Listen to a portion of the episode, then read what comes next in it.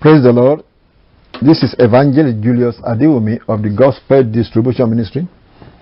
Today, I'm continuing the sermon on the rest of God that we saw in the book of Genesis, where God said, On the seventh day, God rested. And He also noted in another place that I swore in my wrath lest they enter into my rest. And Apostle Paul and the writers of the scripture were saying, the rest that God was referring to them means there's still a coming another rest that God was alluding to. That day that we enter into that rest, we rest from their labors. And I was trying to describe from to explain the two the the, the rest of God in the book of Genesis.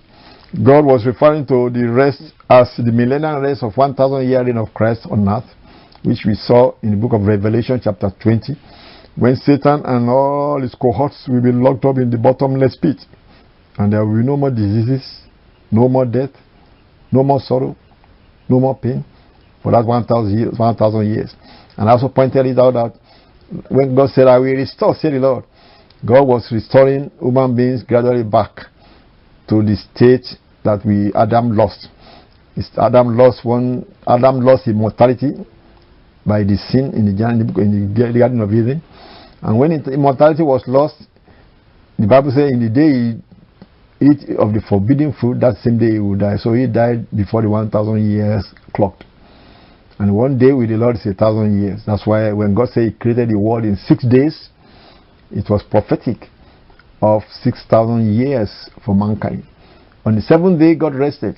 That also is, is prophetic of the 7,000 year reign of Christ on earth which we see in the book of Revelation, when Satan will be locked up in the bottomless pit and there will be peace on earth. Peace and rest from all sorrows, rest from all labors, rest from all diseases and sicknesses. All the demons that are causing those evil things are locked up. Praise the Lord. Then we also talk about the rest of God that we can also enter into when we receive Christ and we are born again. It's a form of rest, it's the state of being where you are free from diseases, you are you are tasting of the of the of the life of the world to come. It's a form of rest. The Bible says we are people that are partakers of the of the power of the world to come. And that is a form of rest when you are free from diseases and sicknesses because your sins are being washed by the blood of Jesus Christ. And that is what Apostle Paul was referring to when he said, We that have believed, we have entered into rest. And that is a form of rest also. And that is a healthy state of mind. Hebrews chapter 4, from verse 1 to verse 11 describe what we can enter into, that we are also resting from our labors. Verse 10 said, For he that is entered into his rest, he also has ceased from his own works as God did from his. Now, how do we get into it? Let me read further on from verse 12. So he said, let us, verse 11 said, Let us labor therefore to enter into that rest. Now, when you say labor to enter into that rest, it's not talking about entering into the millennium, you have to do some laboring. No. If you are born again and you are saved, you are one of the people that if you die, you will be resurrected to enter into the millennium. Because Christ said, The dead in Christ shall rise first. In the book of Revelation, chapter 20. Now, when he said in verse 11, Let us labor, therefore, to enter into that rest, that is the rest, the third type of rest that I described. The first one is the millennium rest. Another one is this healthy state rest. And of course, the other one is the Hebrews entering the Canaan land is a form of rest. Those that will enter in from going through the wilderness journey from Egypt, when they enter Canaan land, is a form of rest. But that was not the only rest God was referring to. Because after they have entered in many years later, David was saying, Today, if you will hear his voice, are you not your uh, lest they enter into lest they will not enter into his rest. So now God was referring to the rest of peace of mind. Or God was referring to the rest in the millennium. Because in the millennium, Christ will be reigning from Jerusalem. And the Jews that were dead long time before that time, many of them also will be resurrected to be with the Messiah reigning from Jerusalem. The Bible said to Daniel, the angel actually prophesied to Daniel that he will, Daniel will sleep and rest, and in the latter days he will come into his own lot, which means if you believe that he is going to be resurrected, is what I'm talking going to. But go thou thy way, that's talking to Daniel, till the end be, for thou, as Daniel, shall rest. As talking of he will be, he will fall asleep, and stand in thy lot at the end of the days. So even Daniel knew that it won't be in his time. He said, You will rest means that you will die and go on, and in the end of the days, will stand in his lot, which means he will be resurrected to stand in his own lot. And that is what we believe that all those people that are righteous will be resurrected to reign with Christ a thousand years. So now, if God has promised that some people will not enter into his rest, that means they will not enter into that 1,000 year reign of Christ, even though they were Jews, even though they they were in the in this generation before Christ. If God said they will not enter, I mean they will not be resurrected with the righteous to reign for 1,000 years. So God asked what he knew what he was talking about. Now let's go further and see that the rest God has promised, we have to pray that we enter in and we have to labor to enter in. That's what Apostle Paul was talking about. Let us therefore labor, verse Hebrews chapter 4, verse 11. Let us labor, that is, we have to put on all the armor of God, fight the good fight of faith, and walk with Christ to enter into that rest, even the rest of our body at peace in our body right now, resting from all the sickness and disease and plagues and affliction in the state of the state of good health is a rest. Said, Lest any man fall after the same example of unbelief. Unbelief will make somebody not pass, not not inherit that peace of mind and state of mind because it is faith. By faith we walk with God. And when you believe, he said that if you say unto this mountain, be thou removed, without thou cast and do not doubt in your heart, but believe that what you say shall come to pass, you shall have what you say. So when you begin to have what you say, it's a form of rest. When you can say to any mountain, it could be a mountain of sickness, a mountain of disease, and you put it where it belongs, and you don't doubt, that's faith, then you have your rest. So let us not have unbelief. Verse 12 says, For the word of God is quick and powerful and sharper than any two edged sword, piercing even to the dividing asunder of soul and spirit, and of the joints and marrow. And it's a discerner of the thoughts and intents of the heart. Neither is there any creature that is not manifest in his sight, but all things are naked and opened unto the eyes of him with whom we have to do. Seeing then, verse 14, that we have a great high priest that is passed into the heavens, Jesus, the Son of God, let us hold fast our profession. For we have not an high priest which cannot be touched with the feeling of our infirmities, but was in all points tempted like as we are, yet without sin. Let us therefore come boldly into the throne, unto the throne of grace, that we may obtain mercy and find grace to help in time of need. Praise the Lord. So the Lord is giving us that we have to labor to enter into that rest. Let me read again the fact that Christ actually has redeemed us from all the curses that came with the punishment that was put upon Adam. Galatians chapter 3, verse 13 and 14. Here the Apostle Paul was telling us that Christ has redeemed us from the curse of the law. Galatians chapter 3, verse 13. Christ has redeemed us from the curse of the law, being made a curse for us. For it is written, Cursed is everyone that hangeth on a tree, that the blessing of Abraham might come on the Gentiles through Jesus Christ, that we might receive the promise of the Spirit through faith. So, what is this promise? The promise of long life, the promise of good health, the promise of uh, having our needs met, those are the promises of we. And God also promised Abraham said that we bless them that bless them and curse him that curseth thee. So when we inherit the promise of Abraham, we have peace of mind. We are in that rest of God. So it's a form of rest when our, when all the sorrows and labors are removed from us. It's a form of rest. Let me read again some Bible verses for, for us in John chapter 11, verse 25.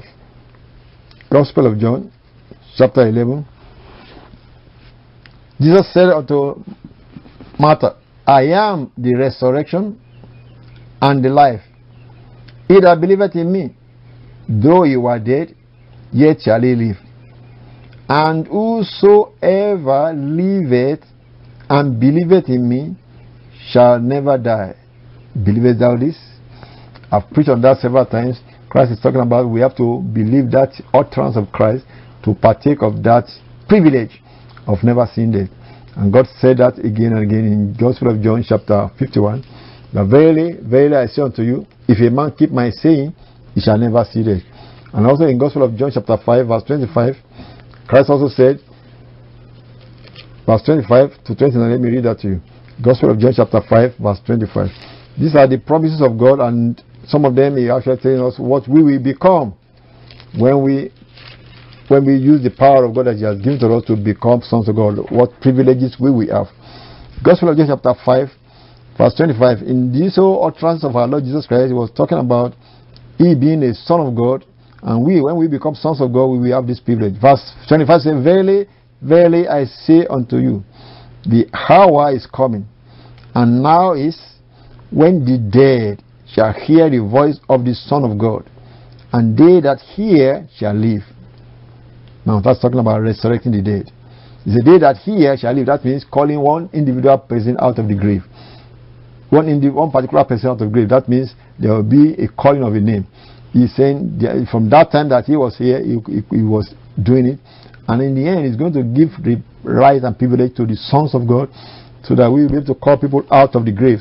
When that is accomplished, when that is fulfilled, when we come to that, to that state of the church, then we have the Lord God said He has put the last enemy under the feet of the church. As the Bible said, the Lord said unto my Lord, Sit thou at my right hand until I make thy enemies thy footstool. Which is the which we see in the book of Psalm 110. Now, the last enemy that shall be destroyed is death. We see that also in the letters of Apostle Paul, 1 Corinthians chapter 15, verse 25. And when the last enemy is put under the feet of the church, the, chief, the feet of Christ, which is the feet of the church. That is when the church can freely call the dead back to life. And this is what Christ was alluding to. He said, The hour is coming, and now is when the dead shall hear the voice of the Son of God. That means all those that will come to the stature of the Son of God. And they that hear shall live individually, call them alive, call them back, not generally now, individually. That's why he said, They that hear shall live. Now he went further, I said, verse 26, As the Father has life in himself, so has he given to the Son to have life in himself. That is, the sons of God, when we come to that stature of the Christ, we will have life, which is the life of God, God incarnating in us saints, in ourselves to be able to call the dead back to life. And verse 28 said, Marvel not at this. Verse 27 said, And for as the Father has life in himself, so has he given to the Son to have life in himself, and has given him authority to execute judgment also, because he is the Son of Man. Marvel not at this, for the hour is coming in the which all, I emphasize that word, all, all that are in the graves shall hear his voice. And now that's talking about Christ the Messiah when he shall come from the sky and call all the dead back to life at the end of the millennium will be that. The same when he's going to call the fall, the, the, the, the dead in Christ, he's going to call, he said, the dead in Christ shall rise first, because the trumpet shall sound. And the voice of the archangel, and that is another story. And he said, All that are in the graves shall hear his voice and shall comfort, they that have done good to, to the resurrection of life, and they that have done evil unto the resurrection of damnation. Now, Christ was talking, referring to this when he was talking to Martha and said, I am the resurrection and the life. He is the resurrection on the last day that's going to call everybody out of the graves. And he is the life that's going to keep those that are going to be living. Is the one that's going to keep us alive. The Bible says Christ in us is the hope of our glory. When they are resurrected, they get a new body and live forever. It is Christ in us. And Apostle John also wrote about that. He said, God, the Father has given us eternal life, and this life is in his Son. That is how he has decided to do it. God has given us eternal life in the epistle of John, first epistle of John, chapter 5, verse 10 to 12. He said, He that believeth on the Son of God has the witness in himself. He that believeth not God has made him a liar, because he believeth not the record that God gave of his Son. And this is the record that God has given to us eternal life. God has given to us eternal life. And this life is in his Son. He that has the Son has life. And he that has not the Son of God has not life. So, in short, how are we going to get that eternal life and live forever? By getting Jesus into us. And that's why Christ I am the resurrection and the life. Christ living in us will make us live forever because he lives forever. He said, Because I live, you shall live also. And that's why Apostle John is saying God has given us eternal life. He's giving humanity eternal life. But the way He's giving it right now is, is in His Son. When He gave life to Adam, He created Adam and put Adam in the garden, and that was not to die physically. And then came the, the serpent and deceived Adam to sin against God, and then Adam was punished. He has to die physically because God sent him away before he could get his, hand upon the tree of life. Whatever that symbol, tree of life symbolizes, he didn't get to eat of it, so he couldn't live physically forever. So he was cut short at the age of 930 years, and then since then people have been cutting short. But now God said, I have given unto man eternal life, but this is the way He's giving it. He put that eternal life in His Son when He came as a human being. He said, This that is eternal life, and then you have to receive that Son of God into you. He's going to be living inside us. Jesus Christ in us is the hope of our glory, both Jew and Gentile. So anyone that receives Jesus Christ, you receive life into you, and then you will live forever because He lives forever, and that's why He resurrected first, and He's going to live inside us, and He's living forever, and He's going to make us live forever, and that's why He said, anyone that have the Son has life. He that has not the Son has no life. Now Christ said, I will raise them up at the last day. So those who have received Christ and they have died physically, he allowed that till the last day because of his plan. He said, The last day we raise them up, and then from that time they live forever. We that are alive till the day of the rapture, or we that are alive and is going to take us in translation, is going to change us here, going to change suddenly in a twinkle of an eye. At the last trump, we will change to that immortal body. Christ in us already, because the Holy Spirit is in us. And then we will live forever. Christ is going to make us live forever. And that is what he was alluding to when he said, Those that are dead will be resurrected and they shall live forever. And those that are done good unto the resurrection of life, those that have done evil unto the resurrection of damnation. And that is what I just read in the Gospel of John, chapter 5, verse 25 to 29. Now you can see that the plan of God for humanity is great. Won't you like to be partakers of this? If you are of another religion, you have been deceived. You need to come to Jesus Christ. He is the life. Because in him dwelleth the fullness of the Godhead bodily. According to the book of Colossians. In Christ Jesus dwelleth the fullness of the Godhead bodily. And the Bible also said, that is our hope. Christ in us is the hope of our glory. And the only way we can inherit that eternal life is by having Jesus Christ living inside us. As we have just read to you, Apostle John in first epistle of John chapter 5 that we just read said, God has given unto us eternal life, and this life is in his Son. And he that has the Son has life. If you don't have the Son of God in you, you don't have that life. And that is how God has did it. And he's the one that is doing these things and you cannot say he has to do yours differently. Praise the Lord. This is the way he has decided to do it. When he did it for Adam, Adam lost it. So now he say, I'm going to do it through my son this time. And the son has eternal life and he's going to be living inside us forever. Now remember, the, the angel told Daniel that this time God is making everlasting righteousness. Everlasting righteousness. In Daniel chapter 9. Let me, let me remind you of that Bible verse again that we preached about in Somalia sermons. In Daniel chapter 9, the angel was telling Daniel what will transpire in the 70 weeks that was earmarked for, for the nation of Israel. And we know that that 70 weeks was prophetic. But this is what the angel told Daniel. From verse Daniel chapter 9, from verse 24. He said, 70 weeks are determined upon thy people and upon thy holy city to finish the transgression. I have described what that meant in the previous sermon. And to make an end of sins. I have described what that meant in the previous sermon. And to make reconciliation for iniquity. I also described what that meant in the previous sermon. And to bring in everlasting righteousness. That is the one I'm trying to talk about here. The Lord, everything was fulfilled in the Lord Jesus Christ coming. Everything he was describing here was fulfilling the Lord Jesus Christ coming. And bringing in everlasting righteousness is what God planned for mankind. Everlasting righteousness. Remember, Adam sinned, even though God created Adam fresh from the handmaid of God, fresh from the ground. But when he was tested, he failed. And that was how he, he sinned. Okay? But God said this time, he was going to he is going to bring everlasting righteousness to the man that he's creating in his image. We that have been born again and he's been perfecting. He's perfecting, and that's why he's taking a process. You may think, well, Christ will have come by now. Oh, there's a process. It takes a process to bring gold out of uh, out of the rust, out of the rubble. So that process is what God is doing. He says He's going to bring in everlasting righteousness. And then to seal up the vision and prophecy and to anoint the most holy. But the everlasting righteousness, what we are talking about now, that Christ is to bring in everlasting righteousness and that means Christ is going to be living inside us to make us be to have everlasting righteousness.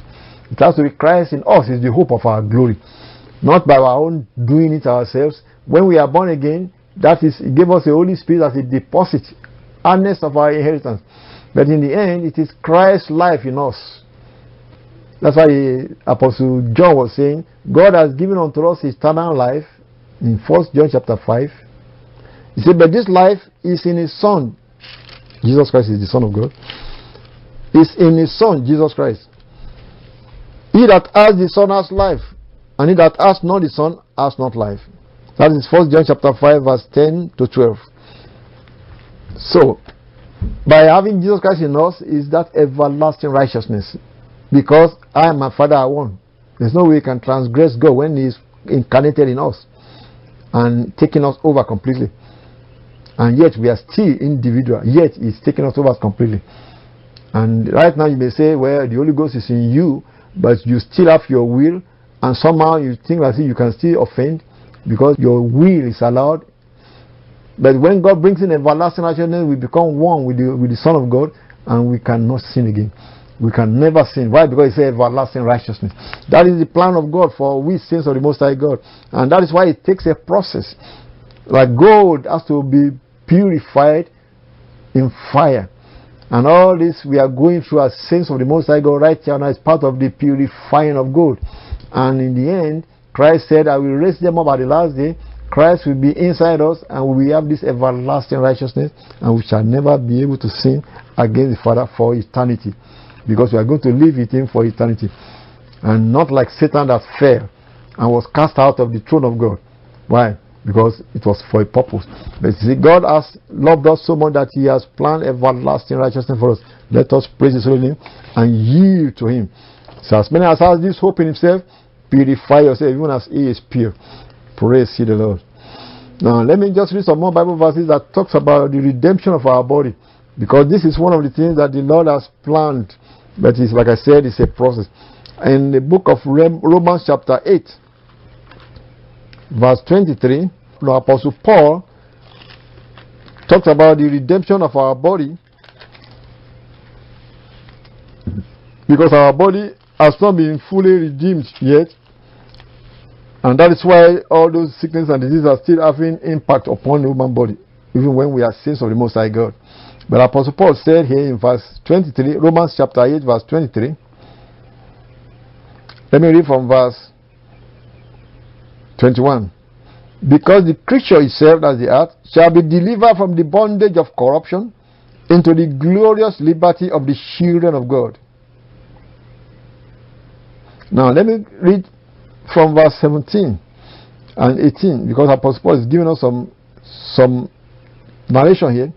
Say, I reckon that the sufferings of this present time, verse 18, the sufferings that we human beings, we Christians are going through at this present time are not worthy to be compared with the glory which shall be revealed in us. This glory is what I'm talking about, the everlasting righteousness, when we shall be glowing like light Just like our Lord Jesus Christ, when He appeared now, He glows. We shall be glowing like that in the glory that will be revealed in us in the end. For the earnest expectation of the creature waited for the manifestation of the sons of God. That is, we sons of God, we, we glow. Even before we leave this planet, some of them will begin to manifest this. Verse 20 says, For the creature, that's the earth, was made subject to vanity, not willingly, but by reason of him who has subjected the same in hope. Verse 21 Because the creature itself also shall be delivered from the bondage of corruption into the glorious liberty of the children of God. Verse 22 For we know that the whole creation groaneth and travaileth in pain together until now. And not only they, but ourselves also, which have the first fruits of the Spirit, even we ourselves grow within ourselves, waiting, waiting for the adoption, to which the redemption of our body. So Apostle Paul said they are waiting. We are also still waiting for that redemption of our body. That is when our body is redeemed, no sickness can hurt us anymore. We will be immortal. And that is the plan of God to clothe us with immortality that will issue from inside us, not just something coming and covering us, issue from inside us everlasting righteousness. Christ dwelling in us will glow forth and make our spirit glow. The Bible said the spirit of man is the candle of the Lord, which means our spirit is like the filament of a bulb. If I can use that uh, technological jargon to describe it, when you look at this uh, incandescent light that we use in electricity, it has a tiny little wires inside it that is called filament. And when you pass electricity to it, it glows, and the whole bulb lighted up the room. Well, that's one form of uh, light. Now you can also look at the fluorescent light. That also have two cathode contacts at the ends, and inside that tube is a gas. And when the electricity is passed through from one end of that tube to the other end, the electrons go through that gas that is filling that tube, and it's a form of gas, different type of gas. And the particles hitting one another make the gas to glow. So you can say that gas is like a particle. So when something is going through it and it glow forth light and light comes out of that gas, that we have fluorescent light. Now that is what human beings have been able to discover. But you realize that our body is like that. It's like a just like a shell. Inside us is our spirit, which is like that particle gas or like that filament that when you pass electrons, and what is this electron? That is the power of the Holy Ghost. That is going to ignite that spirit, and the spirit will make the whole body to glow as light. And we can glow in form of infrared light, we can glow in form of X-rays, and you just disappear. Or you can glow in form of a visible light wavelength. And that is what the Lord is making us to understand, being an electronics engineer myself, that is what He's teaching us to know, so that these things is already being revealed to us, but human beings will not be able to ever get to it through the laboratory, through the test tubes. It is only by the power of the Holy Spirit. When He lighten our candle like that, we shall grow like Christ Jesus Christ. And Christ in us is the Holy Spirit in us. That is that hope that is make us going to make us immortal. I've been giving you some of this uh, explanation so that you can understand that the plan of God for us is great. That's why Apostle Paul said, Whatever suffering we are suffering in this present time, in this present time, I reckon that the suffering of this present time are not worthy to be compared with the glory which shall be revealed in us. If you have this hope of this glory, it is time for you to seek the Lord. I pray that the Lord will give you understanding so that you can understand this more. And it, search the scriptures yourself and you will see that some of these things are true. May God bless you. This has been the Gospel Distribution Ministry. Post Office Box 71027 Phoenix, Arizona 85050. On the internet, our website is gospeldistribution.org. Gospeldistribution.org. Write to us and we shall send you more exhortation. And you can get some of these sermons on YouTube from Gospel Distribution Ministry or from our website. And God bless you. Amen. This is Gospel Distribution Ministry, Box 71027 Phoenix, Arizona 85050. On the internet, it's www.gospeldistribution.org. Join us again next week. God bless you.